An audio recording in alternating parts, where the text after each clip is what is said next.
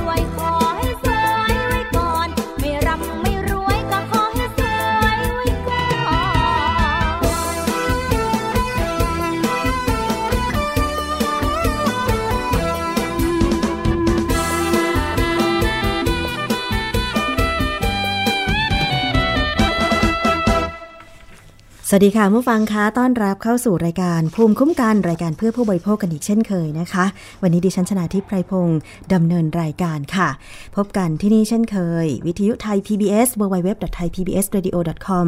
แล้วก็แอปพลิเคชันไทย PBS Radio นะคะ รวมถึงฟังผ่านสถานีวิทยุชุมชนที่เชื่อมโยงสัญญาณค่ะ ไม่ว่าจะเป็นวิทยุชุมชนคนหนองย่าไซจังหวัดสุพรรณบุรี FM 107.5เมกะเฮิรตซ์วิทยุชุมชนปฐมสาครจังหวัดสมุทรสาคร FM 106.25เมกะเฮิรตซ์วิทยุชุมชนคนเมืองลี้จังหวัดลำพูน FM 103.75เมกะเฮิรตซ์วิทยุชุมชนเทศบาลทุ่งหัวช้างจังหวัดลำพูนนะคะ FM 106.25เมกะเฮิรตซ์วิทยุชุมชนเมืองนนสัมพันธ์ FM 99.25 และ 90.75เมกะเฮิรตซ์วิทยุชุมชนจังหวัดตราด FM 91.5เมกะเฮิรตซ์และวิทยุในเครืออาร์เรดิโอวิทยาลัยอาชีวศึกษาด้วยค่ะ สวัสดีไปยังสถานีวิทยุอื่น ๆ ด้วยที่กำลังเชื่อมโยงสัญญาณ รายการภูมิคุ้มกันและรายการอื่น ๆ ด้วยนะคะ ได้ข่าวมาว่ามีอีกหลายสถานีเพิ่มเติม ยังไงบอกดิฉันมาได้นะคะว่ามีคลื่นไหน ชื่อสถานีอะไรเชื่อมโยงบ้างนะคะ ทาง facebook.com/thaipbsradiofan ส่งข้อความถึงรายการถึงดิฉันได้นะคะ แล้วก็มีข่าวคราวความเคลื่อนไหวอะไรที่เกิดขึ้นในพื้นที่ของคุณ โดยเฉพาะเรื่องของผู้บริโภคเนี่ยบอกกันไม่ได้เลยค่ะ ทั้งข่าวดีแล้วก็ข่าวที่ต้องได้รับการแก้ไขอะไรอย่างเงี้ยนะคะ ส่งข้อมูลมาได้ เพราะว่าเรายินดีที่จะเป็นสื่อกลางนะคะ ไปหาคำตอบมาให้คุณได้ไขข้อสงสัยเกี่ยวกับเรื่องของการบริโภคกันด้วยค่ะวันนี้เปิดประเด็นเปิดเพลง เริ่มแรกรายการก็คือสวยไว้ก่อนคุณสุดาสีลำดวนนะคะ ซึ่ง ก็จะมีเรื่องของความสวยความงามมาฝากคุณผู้ฟังด้วยแหละค่ะ แต่ว่าเอาเป็นว่าในช่วงที่ 2 ของรายการก็แล้วกันนะคะ แต่สำหรับใครที่อยู่สุพรรณบุรีนะคะ เห็นว่าในวันที่ 6 ธันวาคม 2560 นะคะ ก็คือวันนี้แหละที่พี่ตูนจะวิ่งไปผ่านจังหวัดสุพรรณบุรีนะคะ เพราะว่าเป็นบ้านเกิดของพี่ตูน แล้วก็มีดาราอย่างเช่น มีนักร้องดารา เป็นญาติของคุณตูนก็คือพี่แอดคาราบาว แล้วก็คุณตั๊กบงกฎเนี่ยนะคะไปร่วมวิ่งด้วยใช่ไหม วันนี้ใครอยู่แถวแถวสุพรรณบุรีก็คงจะไปรอรับพี่ตูนกันได้นะคะ แต่ว่าต้องขอความร่วมมือใช่ไหมคะว่า ไม่ควรที่จะรบกวนให้พี่ตูนแล้วก็ทีมงานเนี่ยหยุดบ่อยๆ หรือว่าต้องโค้งตัวโค้งคำนับอะไรอย่างเงี้ยใช่ไหมคะเพราะว่าอาจจะส่งผลกระทบถึงร่างกายพี่ตูนได้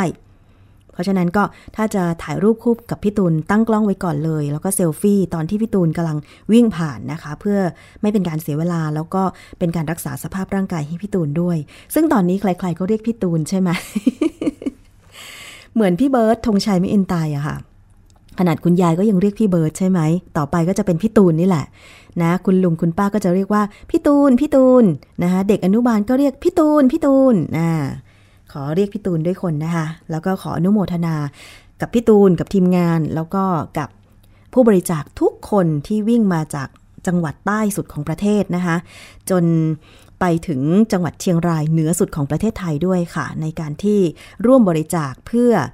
ซื้ออุปกรณ์ทางการแพทย์เพื่อทำนุบำรุงให้ขวัญกำลังใจแพทย์และพยาบาล 11 โรงพยาบาลศูนย์นะคะที่จะสามารถช่วยเหลือคนไข้ที่เจ็บป่วย ให้หายจากอาการเจ็บป่วย แล้วก็สร้างสุขภาพที่ดีให้คนไทยได้นะคะ แต่ใครไม่ได้อยู่ในเส้นทางผ่านของพี่ตูน ก็สามารถที่จะช่วยในการที่จะประหยัด งบในการรักษาพยาบาลในอนาคตได้ นั่นก็คือออกกำลังกายดูแลรักษาสุขภาพทานอาหารที่มีประโยชน์ งดทานสิ่งที่ไม่มีประโยชน์ เท่านี้เองก็ช่วยลดภาระนะคะในการรักษาของโรงพยาบาลได้เยอะแล้ว รวมถึงเรื่องของการลดอุบัติเหตุด้วยค่ะ ซึ่งสถิติอุบัติเหตุทุกวันนี้เนี่ยนะคะมีจำนวนมากขึ้น ประเทศไทยเป็นอันดับสองของโลกแล้วนะคะ สถิติอุบัติเหตุทางท้องถนน แล้วข่าวคราวทุกวันนี้เนี่ยมันก็มีมากเหลือเกินค่ะสำหรับอุบัติเหตุที่เกิดขึ้นอย่างล่าสุดเนี่ยนะคะเป็นอุบัติเหตุสะเทือนขวัญจริง ๆ ที่พัทยา หลายคนคงได้เห็นคลิปแล้วใช่ไหมคะ ที่มีรถกระบะคันหนึ่ง เบรกไม่อยู่ พุ่งชน รถจักรยานยนต์และรถยนต์อีกหลายคันที่จอดติดไฟแดงอยู่ในช่วง6โมงเช้าเลยนะคะ ซึ่งผลสรุปออกมาก็พบว่าผู้ที่ขับขี่รถกระบะนั้น มีสารเสพติดในร่างกายคือยาบ้าค่ะ เหตุการณ์รถกระบะพุ่งชน รถจักรยานยนต์กว่า 10 คัน และรถยนต์อีกหลายคัน บนถนนพัทยาใต้เมืองพัทยาจังหวัดชนบุรี จนทำให้มีผู้เสียชีวิต 2 คน และบาดเจ็บ 15 คน เมื่อ 2 วันก่อนนะคะ พันตำรวจเอก อภิชัยกรอบเพชร ผู้กำกับการสถานีตำรวจภูธรเมืองพัทยา เปิดเผยผลการตรวจร่างกายของนายอัครเดชอุดมรัตคนขับรถกระบะที่ชนคนอื่น ก็พบว่ามีสารเม็ดแอมเฟตามีน หรือยาบ้าในร่างกายค่ะ จึงตั้ง 4 ข้อหา คือข้อหาขับรถโดยประมาททำให้ผู้อื่นเสียชีวิต ขับรถโดยประมาททำให้ผู้อื่นได้รับอันตรายแก่ร่างกายและจิตใจ ขับรถโดยไม่คำนึงถึงความปลอดภัย และขับรถโดยใช้สารเสพติดค่ะ พันตำรวจเอกอภิชัยบอกว่า เมื่อประมาณ 23 นาฬิกาของคืนวันที่ 5 ธันวาคมที่ผ่านมานะคะ นายอัครเดชได้เกิดอาการชัก จึงแจ้งเจ้าหน้าที่กู้ภัย ไปปฐมพยาบาลก่อนจะนำตัวส่งโรงพยาบาลบางละมุง กระทั่งเวลา5นาฬิกาแพทย์ได้อนุญาตให้นำตัวมาควบคุมตัวต่อ อันนี้ก็คือการตั้งข้อหาสำหรับผู้ที่ขับรถกระบะชน จักรยานยนต์และรถยนต์อีกหลายคันที่พัทยาใต้นะคะ เห็นคลิปแล้วก็รถกระบะคันที่ขับชนเนี่ยไม่มีการเบรกเลยนะ ขับมาฝั่งตรงข้ามขณะที่รถคันอื่นเขาจอดติดไฟแดงกันอยู่เนี่ยนะคะ ปรากฏเสยไปทั้งหมดเลย มีเด็กนักเรียนด้วย แล้วมีผู้เสียชีวิตถึงสองคน ซึ่งหนึ่งในครอบครัวผู้เสียชีวิตของนางสาว สุนารีบำรุงราชวัย 23 ปีค่ะ ก็ได้จัดงานศพนางสาวสุนารีนะคะ พร้อมกับได้นำสุนัขปอมเมอริเนียนที่ตายในที่เกิดเหตุในสภาพคอขาดด้วยนะคะ ที่อำเภอนางรองจังหวัดบุรีรัมย์ค่ะ ครอบครัวของนางสาวสุนารีบอกว่าผู้เสียชีวิตเนี่ยยังมีลูกชายอีกสามขวบ ที่อยู่กับตายาย จึงเรียกร้องให้คู่กรณีแสดงความรับผิดชอบ และให้ภาครัฐเนี่ยเพิกถอนใบขับขี่รวมทั้งทบทวนการออกใบขับขี่ ให้กับผู้ที่มีอาการป่วยลักษณะ เป็นโรคลมชัก เพื่อป้องกันเกิดเหตุซ้ำนะคะ ซึ่งในข่าวตอนแรกเนี่ยบอกว่า นายอัครเดชเนี่ยไม่สามารถควบคุมรถได้เพราะว่า เป็นลมชักในขณะที่ขับรถใช่ไหมคะ อันนี้ก็น่าจะเป็นสาเหตุหนึ่งนะคะ แต่ว่าคงจะต้องรอการสอบสวนของเจ้าหน้าที่ตำรวจอย่างละเอียดอีกครั้ง แต่ว่าที่เปิดเผยล่าสุด ก็ช็อกเข้าไปอีกว่า ผลการตรวจเลือดของนายอัครเดชนั้น พบสารยาบ้าด้วย อันนี้ก็น่าจะเป็นอีกหนึ่งเรื่องที่หนักหนาสาหัสพอสมควร ทั้งอาการเจ็บป่วยโรคลมชักที่หลายคนก็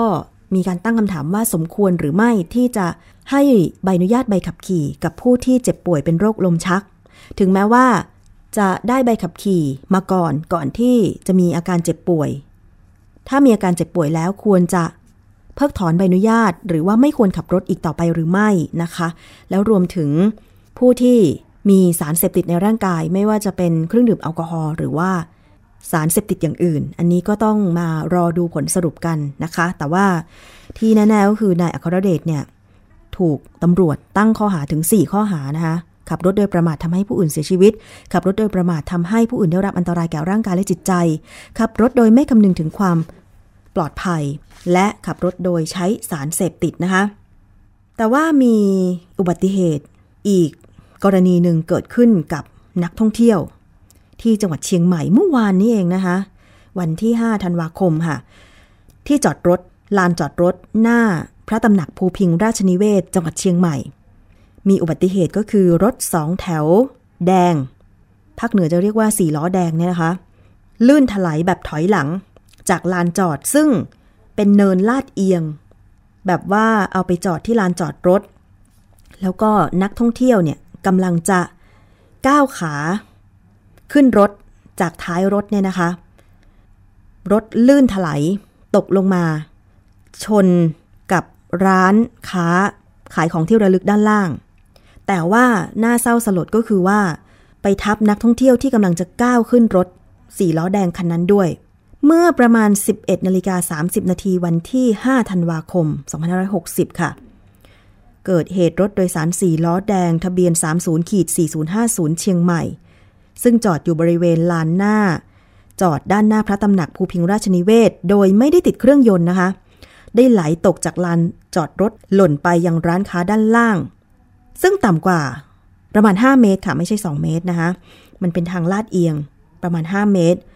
ทำให้ผู้โดยสาร ชาวไทยที่นั่งมากับรถสองแถว คันดังกล่าวเนี่ยหล่นออกนอกตัวรถแล้วก็ได้ถูกรถคันดังกล่าว ทับ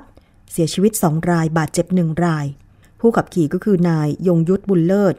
ซึ่งขอแสดงความเสียใจกับญาติผู้เสียชีวิตด้วยนะคะ ทราบข่าวว่าผู้เสียชีวิตเนี่ยเป็นนักท่องเที่ยวชาวไทยเดินทางไปจากจังหวัดพังงา อันนี้ก็คืออุบัติเหตุครั้งล่าสุดที่เกิดขึ้นกับรถสาธารณะด้วย ส่วนการสอบสวนเนี่ยนะคะ ก็คงต้องรอรายละเอียดจากเจ้าหน้าที่กันต่อไป รวมถึงเรื่องของการประกันภัยการเยียวยาผู้โดยสารด้วยค่ะ อันนี้ก็ ตามกฎหมายแล้วเนี่ยจะต้องมีพรบภาคบังคับใช่ไหมคะ ที่จะต้องชดเชยแก่ผู้เสียชีวิต และผู้บาดเจ็บกรณีรักษาพยาบาลด้วย แต่เดี๋ยวจะตามความคืบหน้าเรื่องนี้ก็แล้วกัน เพราะว่าเป็นอีกกรณีหนึ่งที่เกิดขึ้นกับนักท่องเที่ยว ตอนนี้เนี่ยคนขึ้นไปเที่ยวที่ภาคเหนือกันเยอะมาก เพราะว่าอากาศหนาวเย็นชักชวนไปทำให้ทางด้านของสถานที่ท่องเที่ยวต่างๆ เนี่ยมีรถเยอะ โดยเฉพาะวันหยุดยาวๆ อย่างวันที่ 5 ธันวาคมที่ผ่านมาหลายคนเนี่ย ก็หยุดยาวต่อเนื่องตั้งแต่วันเสาร์อาทิตย์ วันจันทร์ที่ 4 ก็คือลา เพื่อให้หยุดต่อเนื่องถึงวันที่ 5 แล้วจะมีอีกครั้งหนึ่งที่เป็นวันหยุดยาวก็คือในช่วงวันที่ 9 10 11 12 ธันวาคมนี้ อันนี้ก็อยากจะฝากด้วยนะคะว่า อยากจะให้ระมัดระวังในเรื่องของอันตรายในการขับขี่ยวดยานพาหนะ ในทุกๆ ครั้งที่เราอยู่บนท้องถนนด้วย เพราะไม่ใช่เราคนเดียวที่ขับอยู่ มีคนอื่นที่ขับด้วย รวมไปถึงมีคนเดินถนนด้วยนะคะ คุณผู้ฟัง จริง ๆ แล้วมีความพยายามในการรณรงค์เพื่อลดสถิติอุบัติเหตุกันเยอะมาก แล้วงานที่จัดขึ้นเป็นประจำทุกปีก็คือการสัมมนาวิชาการระดับชาติเรื่องความปลอดภัยทางถนน ซึ่งปี 2560 นี้กำหนดจัดขึ้นวันที่ 6 ถึง 7 ธันวาคม 2560 นี้ ปีนี้จัดขึ้นที่ศูนย์นิทรรศการและการประชุมไบเทคบางนา กรุงเทพมหานครนะคะ ซึ่งในงานเนี่ยมีเวทีเสวนา และหน่วยงานที่เข้าร่วมมากมายเลยทีเดียวนะคะ ปีนี้ค่ะธีมงานก็คือ ลงทุนเพื่อความปลอดภัยทางถนนที่ยั่งยืน มีพิธีมอบรางวัล ทางด้านของ Road Safety ด้วย มีปาถากถาพิเศษ จากนายอาคมเติมพิทยาภัยศิษย์รัฐมนตรีว่าการกระทรวงคมนาคม เรื่องลงทุนเพื่อความปลอดภัยทางถนนที่ยั่งยืน มีผู้บรรยายชาวต่างชาติ มาให้ข้อมูลความคิดเห็นในเรื่องของการขับเคลื่อนนโยบายความปลอดภัยทางถนนในประเทศ นั้นๆ อย่างเช่นที่สวีเดนก็มี เอกอัครราชทูต สถานทูตสวีเดนประจำประเทศไทยมาบรรยายด้วย อันนี้ก็น่าสนใจเพราะว่าทำไมในประเทศอื่น ๆ สถิติไม่เท่ากับเมืองไทย เขาทำอย่างไรนะ แล้วก็รวมไปถึงในช่วง บ่ายของวันที่ 6 มีพิธีการมอบรางวัล ขวัญใจรถตู้ดีเด่น ของสมาคมผู้บริโภคภาคตะวันตกปี 2560 ด้วย จะมอบโดยอธิบดีกรมการขนส่งทางบกนะคะ หลังจากที่มอบรางวัลขวัญใจรถตู้ดีเด่น ให้กับผู้ประกอบการรถตู้ที่มีผลการประกอบการดี ไม่มีสถิติอุบัติเหตุ แล้วก็ดูแลผู้โดยสารเป็นอย่างดีแล้วเนี่ยนะคะ ก็จะมีการเสวนาเรื่อง เทคโนโลยี การผลิตยุคใหม่กับความปลอดภัยของยานพาหนะ มีผู้แทนกระทรวงอุตสาหกรรม มีผู้แทนสำนักงาน มาตรฐานผลิตภัณฑ์อุตสาหกรรม หรือสอมอ มีผู้แทนกรมการขนส่งทางบกนะคะ แล้วก็มีผู้ประกอบการ ยานยนต์รวมถึงผู้แทนสำนักงานกรรมการอาชีวศึกษาด้วยที่จะไปเสวนา อันนี้เป็นเรื่องที่น่าสนใจเช่นกัน เพราะว่าผู้ประกอบการรถโดยสารสาธารณะก็เป็นส่วนหนึ่ง ที่จะทำให้เกิดความมั่นใจกับผู้บริโภคที่เป็นผู้โดยสาร ว่าถ้าคุณประกอบการอย่างเช่นรถตู้เนี่ยตอนนี้ มีวิ่งเกือบทั่วประเทศ ทั้งรถตู้ในกรุงเทพปริมณฑลและรถตู้วิ่งระหว่างจังหวัดในจังหวัดใช่ไหมคะก็อย่างที่บอกไปว่าถ้าผู้ประกอบการ สร้างความมั่นใจให้กับผู้บริโภคว่า มาขึ้นรถตู้มาขึ้นรถโดยสารของฉันแล้วเนี่ย ค่าโดยสารยุติธรรม ปลอดภัยแน่นอน จอดชิดป้าย ไม่ขับเร็ว ไม่ขับแซงซ้ายป่ายขวา ไม่โกงค่าโดยสาร ไม่ว่าจะเป็นนักท่งเที่ยวชาวไทย นักท่งเที่ยวต่างชาติ บริการเหมือนกันหมดอะไรอย่างเงี้ย มันก็ทำให้ผู้โดยสารอย่างเราๆเนี่ยนะคะหันไปใช้บริการรถสาธารณะกันด้วยความสบายใจมากขึ้น แทนที่จะต้องมา นั่งหลังขดหลังแข็งขับรถเองใช่ไหมคะ เพราะบางคนก็ไม่ชอบขับรถด้วย ด้วยอะไรหลาย ๆ อย่างที่ไม่เอื้ออำนวย เช่น เครียดนะเวลาขับรถ รถติดนี่ไม่รู้จะหลีกไปทางไหนเลย เปลืองน้ำมันด้วย เพราะฉะนั้นเนี่ยก็จึงอยากจะมีคนขับรถให้ คือหันไปใช้บริการรถสาธารณะไม่ว่าจะเป็นรถเมล์รถตู้ แต่ในเมื่อมันไม่ปลอดภัยอะ่ะ มีข่าวรถตู้แบบ เป็นรายวันแบบนี้ ก็เลยไม่อยากใช้จำเป็นจะต้องใช้รถยนต์ส่วนตัวหรือรถมอเตอร์ไซค์กันต่อไปทำให้รถบนท้องถนนก็คลาคล่ำเต็มไปหมดเลยนะคะ ไม่ว่าจะเป็นกรุงเทพหรือต่างจังหวัด อันนี้แหละ ถ้าเกิดว่ามีการมอบรางวัลเป็นแรงจูงใจ ให้ผู้ประกอบการอย่างรถตู้สาธารณะเนี่ย ได้มองเห็นว่าเอ๊ะถ้าเราประกอบการดี ดูแลผู้โดยสารดี แน่นอนว่า 1. มีกำไร 2. ก็คือมีความเชื่อถือมากขึ้น แล้วก็ส่งผลถึงการประกอบการในระยะยาวใช่ไหมคะ คุณอาจจะมีส่วนช่วยทำให้รถไม่ติดมากก็ได้ เพราะว่าผู้โดยสารบนรถตู้ 12-13 ที่นั่ง แทนที่ทุกคนจะขับรถคนละคันคนละคัน คุณก็ช่วยลดปริมาณรถบนท้องถนนแล้ว อันนี้ก็เป็นสิ่งที่ดีหลาย ๆ อย่างนะคะ อยากจะเชิญชวนให้ผู้ประกอบการรถตู้รถสาธารณะ ได้ดูตัวอย่างของผู้ที่ ได้รับรางวัล ขวัญใจรถตู้ในปีนี้ด้วย เดี๋ยวถ้ามีรายชื่อเพิ่มเติมนะคะ เดี๋ยวดิฉันจะนำมาบอกก็แล้วกัน อันนี้ยินดีส่งเสริมมากจริง ๆนะคะ เขามีแนวความคิดในอันที่จะประกอบการรถตู้ จนได้รับรางวัลขวัญใจรถตู้ เป็นที่ยอมรับของผู้โดยสารได้อย่างไร น่าสนใจนะคะอะอยากจะรณรงค์ไม่อยากให้อุบัติเหตุมันเกิดขึ้น เพราะว่าได้ยินข่าวอะไรทีไรเนี่ยนะคะ มันใจหายใจคว่ำทุกที แล้วก็สงสารผู้เสียชีวิต สงสารผู้ได้รับบาดเจ็บ ซึ่งบางคนเนี่ยเดินถนนอยู่ดีๆ จอดรถติดไฟแดงอยู่ดีๆ ไม่ได้ขับไปเฉียวชนใครเลย ก็ยังต้องมาโดนเฉียวชน การรักษาพยาบาลนั้น แน่นอนว่า จะให้หายขาดร้อยเปอร์เซ็นต์มันก็คงเป็นไปไม่ได้ใช่ไหมคะ บางคนอาจจะต้องพิการ หรือว่าสูญเสียโอกาสอย่างอื่นไปอีกเยอะเลย โดยเฉพาะในขณะที่รักษาตัวเนี่ย แน่นอนไปทำงานไม่ได้ก็ต้องขาดรายได้ การชดเชยเยียวยาความเสียหาย จริง ๆ แล้วเนี่ยก็มีการครอบคลุมถึงการขาดรายได้ต่างๆ ด้วย แต่ว่าในปัจจุบันนี้จากที่ไปติดตามเคสผู้ได้รับผลกระทบจากอุบัติเหตุทางถนนเนี่ยนะคะ ก็ทำให้มีข้อมูลว่าการชดเชยเยียวยานั้นค่อนข้างล่าช้า ไม่ทันต่อสถานการณ์ เพราะว่าผู้บาดเจ็บหรือญาติผู้เสียชีวิตเนี่ยก็ต้องดำเนินชีวิตต่อไป แต่ว่าเมื่อการจ่ายชดเชย ล่าช้าออกไปเนี่ยนะคะทำให้เขาขาดโอกาส เช่น แทนที่จะรักษาต่อเนื่อง ก็ไม่มีเงินไปรักษา ถึงแม้ว่าจะได้สิทธิ์ สปสช 30 บาท รักษาทุกโรคหรือสิทธิประกันสังคม แต่ถ้าบาดเจ็บหนักๆ หรือต้องเป็นผู้ทุพพลภาพเนี่ย มันต้องรักษาไปตลอดชีวิต แล้วบางคนถึงขั้นพิการต้องนั่งรถเข็นต้องตัดขาต้องใช้ไม้เท้า ก็สูญเสียโอกาสเรื่อง หาไรายได้เพราะบางคนต้องออกจากงาน ไม่สามารถไปทำงานได้แล้วใครเขาจะให้โอกาสทำงานอีก ตรงนี้แหละนะคะ คือสิ่งที่จะต้องมาตามกันหลังจากที่เกิดอุบัติเหตุไปแล้ว จะมีความก้าวหน้าทั้งเรื่องของการบังคับใช้กฎหมาย จากหน่วยงานต่างๆ อย่างไร โดยเฉพาะเรื่องของรถโดยสารเนี่ยการชดเชยเยียวยา โดยไม่ต้องพิสูจน์ถูกผิดว่าใครผิดใครถูกต่อ ผู้โดยสารรถสาธารณะเนี่ยจะเป็นไปได้ไหม เพราะว่าผู้โดยสารไม่ใช่คนขับรถใช่ไหมคะ ถึงแม้ว่าตอนนี้จะมี กองทุนที่จะมาช่วยเหลือผู้โดยสารแล้วก็ตาม แต่บางทีเนี่ยนะคะ ผู้โดยสารเองก็ไม่ทราบว่าตัวเองมีสิทธิ์ตรงนี้ หรือการประสานงานมีหลายขั้นตอนทำให้เงินที่ได้รับก็ล่าช้าไป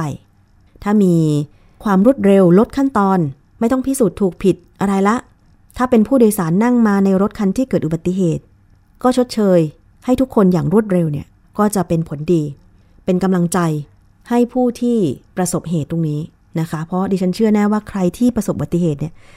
สภาพจิตใจมันย่ำแย่กว่าร่างกายอีกก็มีนะคะ คือบางคนเนี่ยร่างกายแบบยังยังพอที่จะฟื้นตัวได้ แต่ถ้าสภาพจิตใจเขาเกิดความหวาดกลัวผวาทุกครั้งที่แบบนึกขึ้นมาได้อะไรอย่างเงี้ยน่าเห็นใจจริง ๆ อาจจะเกิดเหตุการณ์ซึมเศร้า แล้วก็ส่งผลกระทบในการดำเนินชีวิตต่างๆ มาได้ อันนี้ก็อยากจะให้สถิติอุบัติเหตุลดลง อยากจะขอให้ทุกคนเนี่ยใจเย็นๆเคารพกฎจราจรทุกครั้งที่อยู่บนท้องถนนนะคะเอาละค่ะช่วงนี้เราพักฟังเพลงกันครู่หนึ่งเดี๋ยวช่วงหน้ามาตามเรื่องของแชร์ลูกโซ่ ขายฝัน ขายยาหน้าขาวนะจะเป็นอย่างไรช่วงหน้าติดตามค่ะ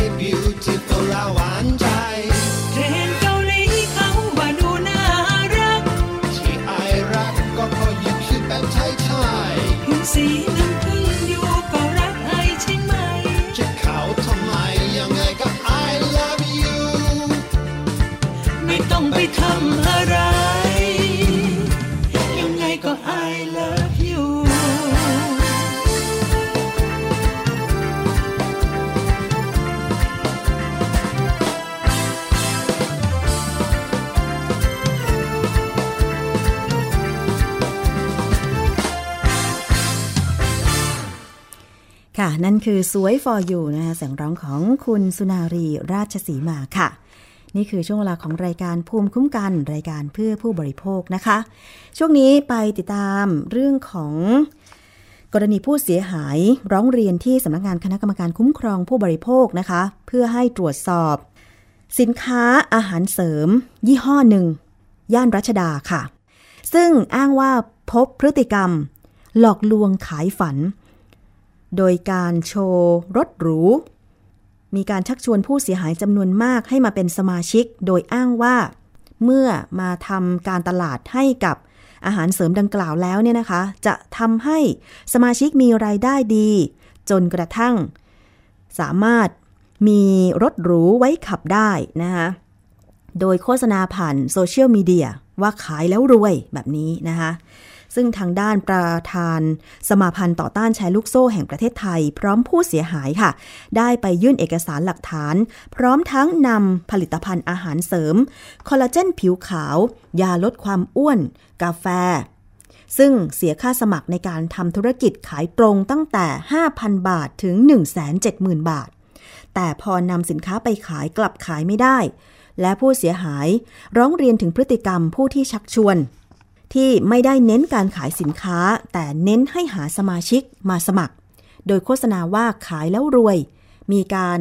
นำรถหรูหลายสิบคันมาจอดอยู่ด้านหน้าบริษัทนะคะ พบว่าผู้เสียหายบางคนเนี่ยนะคะเป็นเพียงเด็กมัธยมปีที่ 6 ก็ถูกชักชวนให้มาสมัครขายอาหารเสริมดังกล่าว บางคนนะคะก็โดนค่าสมัครแรกเข้าไปเนี่ยประมาณ 9,300 บาท อ้างว่าจะมีรายได้หลักหมื่นต่อเดือน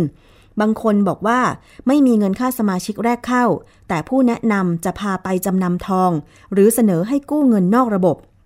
ผู้เสียหายทั้งหมดก็ยื่นหลักฐานต่อพันตำรวจเอก ประทีปเจริญกัน ผู้อำนวยการกองคุ้มครองผู้บริโภค ด้านธุรกิจขายตรง และตลาดแบบตรง สคบ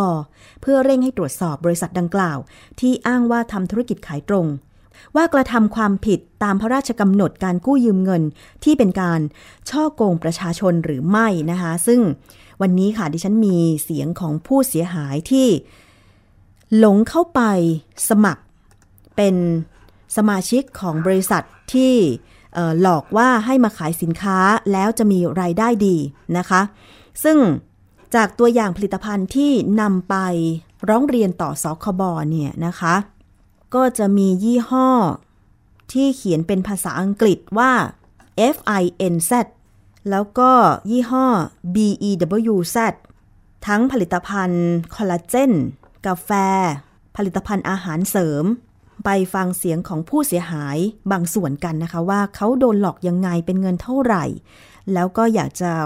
เรียกร้องให้ดำเนินการอย่างไรบ้างค่ะ ก็คือตอนแรกเขาทักมา 25 กรกฎาคมอะค่ะคราวนี้เขาถามว่าสนใจงานไหม แล้วซึ่งตอนนี้เอ่อตอนนั้นนะคะหนูก็มีงานอยู่ ก็เลยอ่าถามว่างานอะไรอย่างเงี้ย แต่ก็ยังก็เงียบไปบ้าง สักเดือนหนึ่งเขาก็ทักมาอีกวันที่ 25 สิงหาคม เขาทักมา แล้วก็อ่าวันนั้นก็เขาก็โทรมาเล่างานให้ฟัง คราวนี้หนูก็ใช้เวลาตัดสินใจ เขาก็แบบประมาณชวนว่าให้ให้เข้าไปออฟฟิศ เข้าไปวันไหนก็ได้ให้เร็วที่สุดอะไรเงี้ยอ่าแล้วคราวนี้เขาเขาก็ไม่ได้บอกว่ามันจะต้องเสียตังค์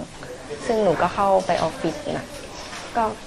อ่าเกือบสิ้นเดือนซึ่งตอนนั้นก็ยังไม่มีเงินพกตังค์ไปแค่ 200 บาทเขาก็พูดไก่เกลี่ยว่าเออเนี่ยมีเงินลงทุนไปยืมใครก่อนก็ได้ เพราะว่าขั้นต่ำมันห้าพันหนูก็เลยอะมาจำไป 200 เดี๋ยวเงินออกวันที่ 31 สิงหาเดี๋ยวหนูโอนให้อีก 4,800 ใช่คราวนี้พอหลังจากนั้นหนูก็ไปไปโอนเงินนะคะ4,800ซึ่งอาของก็ยังไม่ได้หรอกอาแล้วคราวนี้เขาก็ให้เป็นรหัสมาเป็น member อะค่ะ เข้าไปเช็คดูว่าอ่าเราอยู่ตำแหน่งตรงไหนอ่าซึ่งอันนี้คืออันจริงๆก็ไม่เคยรู้จักแบรนด์นี้มาก่อนนะคะ แต่ว่าก็เห็นคนทำเยอะเหมือนกันใช่เพราะว่าหนูก่อนหน้านั้นหนูก็ไป search ในพันทิปดูอะมันก็จะคล้ายๆ คล้ายๆแชร์ลูกโซ่แต่คราวนี้พอหนูเสียตังค์ไป หนูก็ไปถามเพื่อนคราวนี้เพื่อนก็บอกเพื่อนก็มาเตือนเพื่อนอีกคนหนึ่งอะค่ะ ที่เรียนอยู่ด้วยก็มาเตือนว่าเฮ้ยมันเป็นแบบอะไรอะแบบขายตรงอะใช่คราวนี้หนูก็เลยแบบ อยากจะเปลี่ยนใจอะอยากไม่ทำไม่อยากทำแล้วคราวนี้ก็เลยทักเพื่อนคนนี้ไปว่า ถ้าไม่ทำเราได้เงินคืนไหมซึ่งตอนนั้นของยังไม่ได้อยู่ที่เราผลิตภัณฑ์ไม่ได้อยู่ที่เราเขาบอกว่าอ่าเดี๋ยวไปคุยกับพี่ทีมงานให้นะ แล้วเขาก็บอกว่า เดี๋ยวเข้ามาเซ็นเอกสารนะว่าจะไม่ทำแล้ว ใช่ซึ่งอันนี้ก็ต้องเลยต้องเข้าไปอะตอนแรกก็เหมือนไม่อยากเข้าไปเหมือนกัน ใช่คือแพ็กเกจหมายถึงว่า5,000บาทมันจะต้องมันได้อะไรบ้างมันจะได้เป็นตัวหนูหนูว่าเป็นชื่อได้ไหมอะเป็นฟินดูเอทอะค่ะ เป็นยาลดน้ำหนักสองกระปุกอ่าแล้วก็มีฟินคอลลาเจนสองกล่อง ใช่ แล้วก็มี บิวก็คือตัวดีท็อกสองกล่องอ่าแล้วก็มี chili coffee อีกสองกล่อง ตรงเนี้ยค่ะห้าพันแล้วทีนี้วิธีการขายวิธีการหาลูกค้าเขา train ยังไงเขาอธิบายเขาไม่ได้ train หนูอะคือแบบ ให้เราไปฟังแล้วก็บอกว่าเนี่ยมันจะมีเราก็แค่ไปโพสต์ว่าเดือนได้ยอาทิตย์หนึ่งอะได้เงิน 4,000ถึง5,000 ถ้าหากว่ามีคนสนใจเขาก็จะทิ้งเบอร์ไว้ ซึ่งตรงเนี้ยค่ะ เราก็จะโทรไปตามเบอร์นี้ แต่นี่คือยังไม่เคยทำก็เริ่มรู้แล้วว่าเอ้าเพื่อนก็บอกว่าเพื่อนที่ชวนนะคะก็บอกอ่าลอง list ไลน์ชื่อเพื่อนมาสักสิบยี่สิบคนนะอ่าแล้วเดี๋ยวเอาไว้ค่อยโทรตามแล้วเดี๋ยวจะบอกว่าคุยยังไง ก็ประมาณว่าให้ชวนเพื่อนมาอีกทีเพื่อให้เพื่อนมาเสียตังค์ค่ะใช่ที่เพื่อนที่โพสต์ทักมาคือเพื่อนเราเองใช่ไหมใช่ค่ะ เป็นเพื่อนตั้งแต่มหนึ่งมสองแล้วโพสต์มาทาง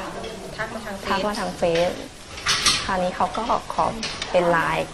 เพื่อเขาจะได้โทรมาทางไลน์แล้วก็แบบดึงเราเข้ากลุ่ม หลังจากที่เราเสียตังค์ไปแล้วห้าพันบาท เข้ากลุ่มแบรนด์เนี่ยค่ะ เพื่อนคนนี้ยังทำอยู่ไหมยังทำอยู่ยังทำอยู่ค่ะ เพราะว่าก็เห็นแบบเขาไปปาร์ตี้อ่าว่าอะเขาไปกับหัวหน้าเขาใช่ แล้วทีนี้เขาเน้นไปที่สินค้าบ้างไหม ไม่เลยเขาจะบอกว่าเนี่ยบางทีก็ไม่ต้องขายก็ได้ก็ เดี๋ยวเขาจะโยนคนมาให้ทีละสามคนหรืออะไรเงี้ย ซึ่งหนูก็ยังไม่เข้าใจว่าระบบทำงานเป็นยังไงอะแบบอืมคือเขาจะเน้นเรื่องชวนคนมาสมัครให้ได้ใช่แล้วเราจะได้เปอร์เซ็นต์ตรงนี้เปอร์เซ็นต์ได้ได้ยังไงคะตรงนี้เปอร์เซ็นต์หนูจำไม่ได้แค่เนี่ยมันอ๋อถ้าอย่างของหนูลงทุนไปห้าพันใช่ไหมคะ จะได้เปอร์เซ็นต์สิบเปอร์เซ็นต์อ่า แล้วก็มันจะมีถึงหกสิบเปอร์เซ็นต์แล้วเรื่องรถหรูอะไรอย่างเงี้ยเราเห็นไหมเห็นค่ะ แล้วมีด้วยมีรูปด้วย เพราะว่าหนูไปแล้วหนูก็ถ่ายไว้ ใช่จอดอยู่ใช่จอดอยู่ข้างหน้าออฟฟิศเลยตรงทางออกรัชดาเอ๊ะไปตรง MRT ค่ะ แล้วมันออกทางออกที่สามคราวนี้ก็เลี้ยวคือลักษณะของออฟฟิศอะค่ะหรูหราดูหรูหราแล้วข้างหน้ารถอ่า BMW บ้างเบนซ์บ้างอ่าใช่คราวนี้คือฝุ่นเกาะฝุ่นเกาะมาก ฝุ่นเกาะมากนี่ก็แหละสงสัยอะเหมือนจอดมาโชว์หรือเปล่าอ่ามาจอดเคโชยว์เคยเจอผู้บริหารเคยเจอผู้บริหารไม่เคยแบบว่าคนที่เป็นเจ้าของแบรนด์เลยนะไม่ไม่เคยเจอแต่ใครบ้างบอกชื่อได้ไหมไม่ไม่เอาตำแหน่งนั้นเขาเรียกว่าอะไรอะ supervisor หรือเป็น เขาเรียกอะไรวิทยากรอะไรอย่างงี้ป่ะไม่ใช่อะค่ะ คือรองจากซีออะคือมีรถ เขาบอกว่าเขามีมีรถแบบมีรถเบนซ์อย่างเงี้ยดูน่าเชื่อถืออืมอีกคนนึงก็บอกว่าเนี่ยพี่ได้เดือนละสามแสนอะสมมติว่าเราเราได้เข้าไปทำจริง ตอนนั้นเรามีความวาดฝันยังไงไหมว่า เอ้ย รายได้พิเศษเราอาจจะใช่อาจจะแบบอ่าคือตอนแรกเข้าใจว่าของตัวเนี้ยค่ะ เราไม่ได้เบิกมา มันอยู่ที่ออฟฟิศถ้ามีคนสั่งก็เอาของของเราไปขายอย่างนี้ แต่ไม่ได้เข้าใจว่าอ่าแบบให้เราไปขายเองด้วยหรือว่าให้ดึงคนอื่นมาเป็น member อะค่ะ ใช่ตรงนี้ไม่ได้ไม่แล้วลองกินเองเป็นยังไงรสชาติแบบ ไม่โอเคอะมันมันไม่เหมือนกับแบรนด์อื่นที่หนูเคยกิน เพราะหนูก็กินมาเยอะเหมือนกัน ก็กินไม่หมดกล่องอะใช่ กินแต่ละอย่างไม่หมดเลย วันนี้เรามาที่สคบเราอยากให้มีการตรวจสอบไปยังบริษัทนี้ยังไงบ้างอยากให้ตรวจสอบยังไงเหรอคะอยากให้แบบให้บริษัทเนี้ยค่ะ คืนเงินให้กับอ่าผู้ผู้เสียหายอะค่ะส่วนคุณภาพของสินค้า ล่ะคะอยากให้มีการตรวจสอบด้วยไหมอยากค่ะ เพราะว่าเขาบอกว่าเคลมมาว่า มีออยทุกตัวใช่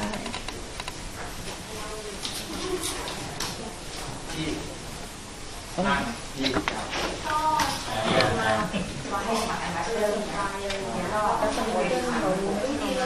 ม่รู้เพราะว่าหนูเลิกติดต่อไปตั้งแต่สามเดือนที่แล้ว ตั้งแต่ที่ พี่คนนั้น พี่ที่เป็นแบบหัวหน้าของเพื่อนอะ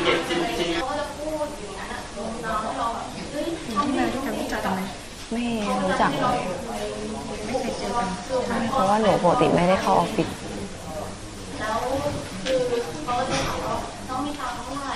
จากวันที่เราเข้าไปวันแรกเห็นเขาคือหนูสงสัยอย่างหนึ่งก็คือเขาตอนนั้นมันหกโมงแล้วเขาก็ยังจะให้ไปเขาบอกว่าโอ้เย็นแต่นั้นหกโมงเย็นใช่หกโมงเย็นฟินยี่ห้อฟินใช่แบบค่ะนั่นคือการสัมภาษณ์ผู้เสียหายนะคะ คนหนึ่งที่เอ่อไปร้องเรียนที่สคบกรณีขอให้ตรวจสอบบริษัทขายตรงนะคะที่ขายสินค้า ทั้งคอลลาเจน ยาขาว แล้วก็กาแฟ ยาลดความอ้วนต่างๆนะคะ โดยตั้งข้อสังเกตว่า ไม่ได้เน้นที่ตัวสินค้า แต่เน้นให้มีการหาสมาชิก เพิ่มเติม ขนาดเวลา6โมงเย็นแล้วเนี่ยยังเรียกร้องให้สมาชิกนั้นเข้าไป เพื่อที่จะไปฟังรายละเอียดสินค้า หรือว่าไปหาสมาชิกเพิ่มเติมอีกนะคะ ก็อยากจะเรียกร้องให้คืนเงินสมาชิกมา แต่ทางด้านของประธานสมาพันธ์ต่อต้านแชร์ลูกโซ่แห่งประเทศไทยค่ะ ก็บอกว่า พฤติการของบริษัทขายตรงดังกล่าวเนี่ยนะคะ มองว่าอาจเข้าข่ายความผิดพรบขายตรงและตลาดแบบตรงได้ ไปฟังรายละเอียดเรื่องนี้จากประธานสมาพันธ์ต่อต้านแชร์ลูกโซ่แห่งประเทศไทยค่ะ ผมนายสามารถเจนชัยจิตประธานสมาพันธ์ต่อต้านแชร์ลูกโซ่แห่งประเทศไทยนะครับก็ได้รับการประสานนะครับจากผู้เสียหายนะครับที่ถูกหลอกลวงนะครับให้เข้ามาร่วมลงทุนในธุรกิจที่เหมือนจะเป็นขายตรงนะครับ แต่ไม่ใช่นะครับ อย่างที่ปรากฏในสื่อโลกออนไลน์นะครับ ที่เราเห็นชัดเจนว่ามีการเอารถหรูนะครับ มาชักชวนนะครับ สร้างความอยากได้อยากมีให้กับพี่น้องประชาชนนะครับ โดยใช้กลอุบายนะครับ ก็ทำให้มีประชาชนหลงเชื่อเป็นจำนวนมากนะครับ ซึ่งประชาชนกลุ่มเป้าหมายของเขานั่นก็คือเด็กนักเรียนนักศึกษานะครับ ซึ่งยังขาดวุฒิภาวะในการที่จะพิจารณาว่าอะไรถูกต้องอะไรไม่ถูกต้องนะครับ ก็เลยทำให้ตกเป็นเหยื่อของมิจฉาชีพจำนวนมากนะครับ ก็อย่างที่เห็นครับว่ารถเองที่เขาเอามาใช้เนี่ยเบื้องต้นเนี่ยเราก็ไปตรวจสอบครับว่า ไม่ใช่รถรถไม่ตรงปกครับ คือรถคันหนึ่งเนี่ยมันจดชื่อคนหนึ่งไม่ใช่รถที่คนเขาขับนะครับและนี่ก็คือรถเปลี่ยนพฤติการครับว่าเป็นการสร้างละครนะครับ เพื่อให้เกิดความน่าเชื่อถือนะครับ ประกอบกับครับว่าก็มีการไปสอบพยานแวดล้อมแถวบริษัทนะครับ ปรากฏว่านะครับมีการเปลี่ยนรถมาเรื่อยๆนะครับ ซึ่ง พยานแวดล้อมแถวนั้นก็บอกว่าไม่ใช่รถเขาเพราะเปลี่ยนกันมาบ่อยนะครับ ก็อยากจะฝากเตือนว่านี่คือการสร้างตัวละครนะครับ ให้เราหลงเชื่อ ไม่มีใครอยู่เอาเงินไปลงทุนกับเขาหรอกครับเขาสร้างความน่าเชื่อถือ สิ่งที่เราเป็นกังวลครับว่า เราไม่อยากเห็นเหตุการณ์นี้เกิดขึ้นเหมือนปี 55 ที่สื่อมวลชนก็คงได้ภาพครับเมื่อปี 55 มีบริษัทขายตรงยี่ห้อหนึ่งนะครับ แถวพระรามเก้าขายตะเกียงน้ำหอมระเหยนะครับให้มีการปิดยอดที่ 2 0 0แสนกว่าบาท ซึ่งผู้เสียหายบอกว่าลงทุน2แสนกว่าบาทจะมีรายได้เดือนละ40,000บาทปรากฏครับลงไปแล้วไม่มีรายได้ฮะก็จนเป็นข่าวนะครับดีไอร่วมกับกองปราบมีการจับกลุ่มดำเนินคดีไปแล้วนะครับ นั่นก็คือสิ่งที่เราเห็น วันนี้เองผู้เสียหายที่เดินทางวันนี้ถูกบังคับให้ปิดยอด Ambassador นะครับ36,000บาทนะครับ หรือบางคนให้ตำแหน่ง VIP นะครับที่แสนกว่าบาทนะครับ ซึ่งสินค้าเหล่านี้เนี่ยเขาไม่ได้สร้างฐานเครือข่ายผู้บริโภคอย่างแท้จริง ธุรกิจขายตรงคือการสร้างฐานเครือข่ายผู้บริโภคแปลว่าอะไรครับ ต้องมีการซื้อกินซื้อใช้นะครับ ซื้อซ้ำถึงจะเกิดรายได้ แต่เห็นไหมครับว่าวันนี้มันเกิดอะไรขึ้นครับ ผู้เสียหายทุกคนครับนี่ฮะคอลลาเจนเนี่ยกองอยู่หน้าตัวเองเต็มไปหมดบางคนไม่เอามาไม่หมดนะครับเพราะมันเยอะขนมาไม่ไหวนะครับ แล้วเขาจะไปขายใครล่ะครับ เพราะเขาไม่ได้สร้างฐานเครือข่ายเลยกลอุบายนะครับ ที่เขาบอกก็คือให้เข้าไปแชทหรือแชทใน message เฟซบุ๊กทุกคนคนที่ไม่รู้จัก แล้วก็ชวนคนเนี่ยฮะให้มาลงทุนเหมือนตัวเอง ในตำแหน่งสามหมื่นหกพันบาท แล้วจะได้รายได้เดือนละสองพันถึงแปดพันบาทเขาก็หลงเชื่อฮะปรากฏเขาก็ลงทุนไปปรากฏไม่ได้ตามที่กล่าวอ้างมันก็ผิดครับ อยากจะนำเรียนพี่สื่อมวลชนกับท่านผอไข่ตรงฮะให้ท่านเข้าใจก่อนว่า เรามีกฎหมายคุ้มครองพี่น้องประชาชนอยู่แล้วนะครับ ในเรื่องของแชร์ลูกโซ่ก็คือพระราชกำหนดการกู้ยืมเงินที่เป็นการช่อโกงประชาชนพุทธศักราช 2527 มาตรา 4 และมาตรา 5 บอกไว้อยู่แล้วครับว่าใครที่ชักชวนบุคคล เกิน10คน หรือประกาศแก่ประชาชนทั่วไปนะครับ โดยเสนอผลตอบแทนสูงกว่าอัตราดอกเบี้ยที่ธนาคารพึงจ่ายได้คำว่าอัตราดอกเบี้ยธนาคารพึงจ่ายได้คืออัตราดอกเบี้ยเงินฝากนะครับไม่ใช่อัตราดอกเบี้ยเงินกู้ฉะนั้นอัตราดอกเบี้ยเงินฝากก็อยู่ประมาณ 5%ต่อปีเท่านั้นเอง ฉะนั้นตรงนี้ครับสินค้าที่เข้ามาเนี่ยครับเป็นเครื่องมือตัวหนึ่งเท่านั้นเองที่ทำให้คนเข้ามาตกเป็นเหยื่อถ้าเราจะเข้าใจว่าแชร์ลูกโซ่จะต้องไม่มีสินค้า ถ้าเราเข้าใจหลักเกณฑ์อย่างนั้นเรากำลังจะเข้าใจผิด แชร์ข้าวสารมีสินค้าไหมครับมีครับเป็นข้าวสารแชร์นาดย่างมีสินค้าไหมครับ มีครับเป็นนาดย่านะครับตะเกียงน้ำมันหอมระเหยมีสินค้าครับ มีครับเป็นตะเกียงเห็นไหมครับ แต่ผลประโยชน์ในการที่หาคนเข้ามาร่วมเครือข่าย แล้วแบ่งผลประโยชน์กันเนี่ยฮะถ้าคุณไม่สามารถหาบุคคลใดเข้ามาร่วมเครือข่ายได้คุณไม่มีรายได้ อันนั้นแหละครับ เข้าข่ายผิดพรกการกู้ยืมเงินที่เป็นการช่อโกงประชาชนกฎหมายฉบับนี้เรามีมานานครับจนถึงพศ 2545 มีการตั้งธุรกิจขายตรงขึ้นมา ก็เลยมีการออกพระราชบัญญัติ ขายตรงและตลาดแบบตรงพุทธศักราช2545 ขึ้นมาครับเราก็เห็นครับว่าขายตรงก็คือการชวนคนชักชวนคนมาใช้สินค้า ถึงจะเกิดรายได้ มันก็มีการหาคนเหมือนกัน แต่หาคนมาใช้สินค้าไม่ได้หาคนมาระดมทุน มันก็เลยมีมาตรา 19 ในพรบขายตรงและตลาดแบบตรงล็อกไว้ครับ ว่าถ้าใครครับหรือบริษัทใดครับหรือนิติบุคคลใดครับ ถ้านะครับ เสนอปันผลหรือผลประโยชน์ให้คนที่เข้ามาร่วมเครือข่าย โดยที่ไม่ได้ใช้สินค้านั้นเนี่ยเข้าข่ายผิดพรบตัวนี้ ตรงนี้ก็มีกฎหมายรองรับอยู่แล้ว แต่สิ่งนี้ที่ที่สื่อมวลชนก็คงได้ยินในคลิปที่มีการพูดว่ายาขาวว่าเขาไม่ขายยา แต่เขาขายยาขาว มันก็มีพรบอาหารและยาควบคุมอีกครับว่า การที่คุณจะบอกเป็นยาได้เนี่ยและโฆษณาได้เนี่ยจะต้องมีการขออนุญาต ฉะนั้นสินค้าที่เขาบอกเป็นคอลลาเจนนั้น มันเป็นแค่อาหารเสริม มันไม่ใช่ยาฉะนั้นตรงนี้ก็ผิดกฎหมายอีกหนึ่งฉบับครับ แล้วเกิดอะไรต่อครับ วันนี้สิ่งที่เราเดินทางมาวันนี้เนี่ยผู้เสียหายที่เป็นพี่น้องประชาชนที่เป็นนักศึกษานักเรียนเนี่ย บางคนเป็นแม่ลูกมาไม่ได้ แม่ถูกลูกสาวตัวเองหลอก แม่คนนี้เสียไปสี่แสนครับเกือบสี่แสนบาท ลูกสาว อยากอยากมีรายได้ ที่เขาหลอกมา ลูกสาวก็เลยต้องโกหกแม่ตัวเอง บอกว่าไปติดหนี้เขาแล้วให้คนหนึ่งในบริษัทเนี่ยโทรไปหาเขามีครับ คุณแม่เขาให้สัมภาษณ์สื่อไปแล้วก็เดี๋ยวจะสอบให้ปากคเดี๋ยวให้สอบประคำนะครับ พฤติการเนี่ยให้เห็นว่าแม่ตัวเองเนี่ยถูกลูกตัวเองหลอกแล้วก็เหมือนพฤติการเมื่อกี้ที่ผมถามว่า ในนี้ใครที่โดนหลอกให้พอไปขายนะครับยกมือครับ เห็นไหมฮะเห็นครับพฤติการเนี่ย คือสร้างนะครับ ให้เขาอยากจะมีรายได้หลงเชื่อนะครับ แต่น้องเขาไม่มีเงินก็มีการเอาให้บังคับเอาทองไปขาย บางคนโทรหาผมที่ต่างจังหวัดให้ไปโทรบัตรเครดิตคุณพ่อตัวเองครับ แล้วมันรูดเนี่ยน้องเขาพร้อมจะให้ปากคำขโมยบัตรเครดิตคุณพ่อมารูดบางคนครับที่อยู่ขอนแก่นนะฮะเขาบอกว่าให้เป็นตัวจสอบพ่อว่าทำคอมเพื่อนพัง ก็ต้องเอาเงินมาชดใช้ของให้เพื่อนแต่จริงๆเอาเงินมาซื้อพวกนี้นี่คือพฤติการนะครับ ตรงนี้เองสิ่งที่เราเป็นกังวลและเป็นห่วงนะครับ ไม่อยากเห็นประชาชนพี่น้องประชาชนตกเป็นเหยื่อแบบนี้อีก เมื่อเมษายนที่ผ่านมาที่สื่อมวลชนก็คงเห็นในเรื่องของทัวร์โชกุนทัวร์โชกุนใช้ภาพในการสร้างภาพท่านในการบอกว่า เงินที่เขาใช้เนี่ยต่อครั้งเนี่ยประมาณ9 0 0แสนบาทในการโปรโมทเช่าเครื่องบินเหมาลำ ในการสร้างภาพให้เห็นว่าเขามีรายได้ เขามีเงินมาก ก็ทำให้คนกล้ามาลงทุนกับเขาพฤติการแบบนี้ก็เหมือนกันครับ การที่ไปยืนถ่ายกับรถหรู เอารถหรูมาเช่านะครับ มาถ่ายรูปนะครับ แล้วทำคลิปออกไปเนี่ย ก็เพื่อให้เห็นครับว่า ตัวเขาเนี่ยเป็นคนมีเงินมีฐานะนะครับ คงไม่มาโกงพี่น้องประชาชน แต่ทุกคนจะต้องถูกบังคับให้ จ่ายเงินสินค้าเป็นจำนวนมากนะครับ ตรงนี้เองก็เลยเอาข้อมูลทั้งหมดมาให้นะครับ ซึ่งเมื่อกี้เองเนี่ยผมก็ได้ประสานไปยังกับท่านพลตำรวจเอกวิชัยทรงเมตตานะครับเบื้องต้นก็จะเอาผู้เสียหายทั้งหมดเนี่ยลงชื่อไว้นะครับ แล้วก็จะยื่นคำร้องให้กับท่านในการตรวจสอบเพราะวันนี้เองเนี่ยสคบก็จะดำเนินการตามหน้าหน้าที่ของสคบอย่างที่ท่านผอพูดนะครับ ว่าถ้าผิดพรบขายตรงและตลาดตรงท่านก็จะดำเนินการตามหน้าหน้าที่ของท่าน แต่ในข้อหาอื่น เช่น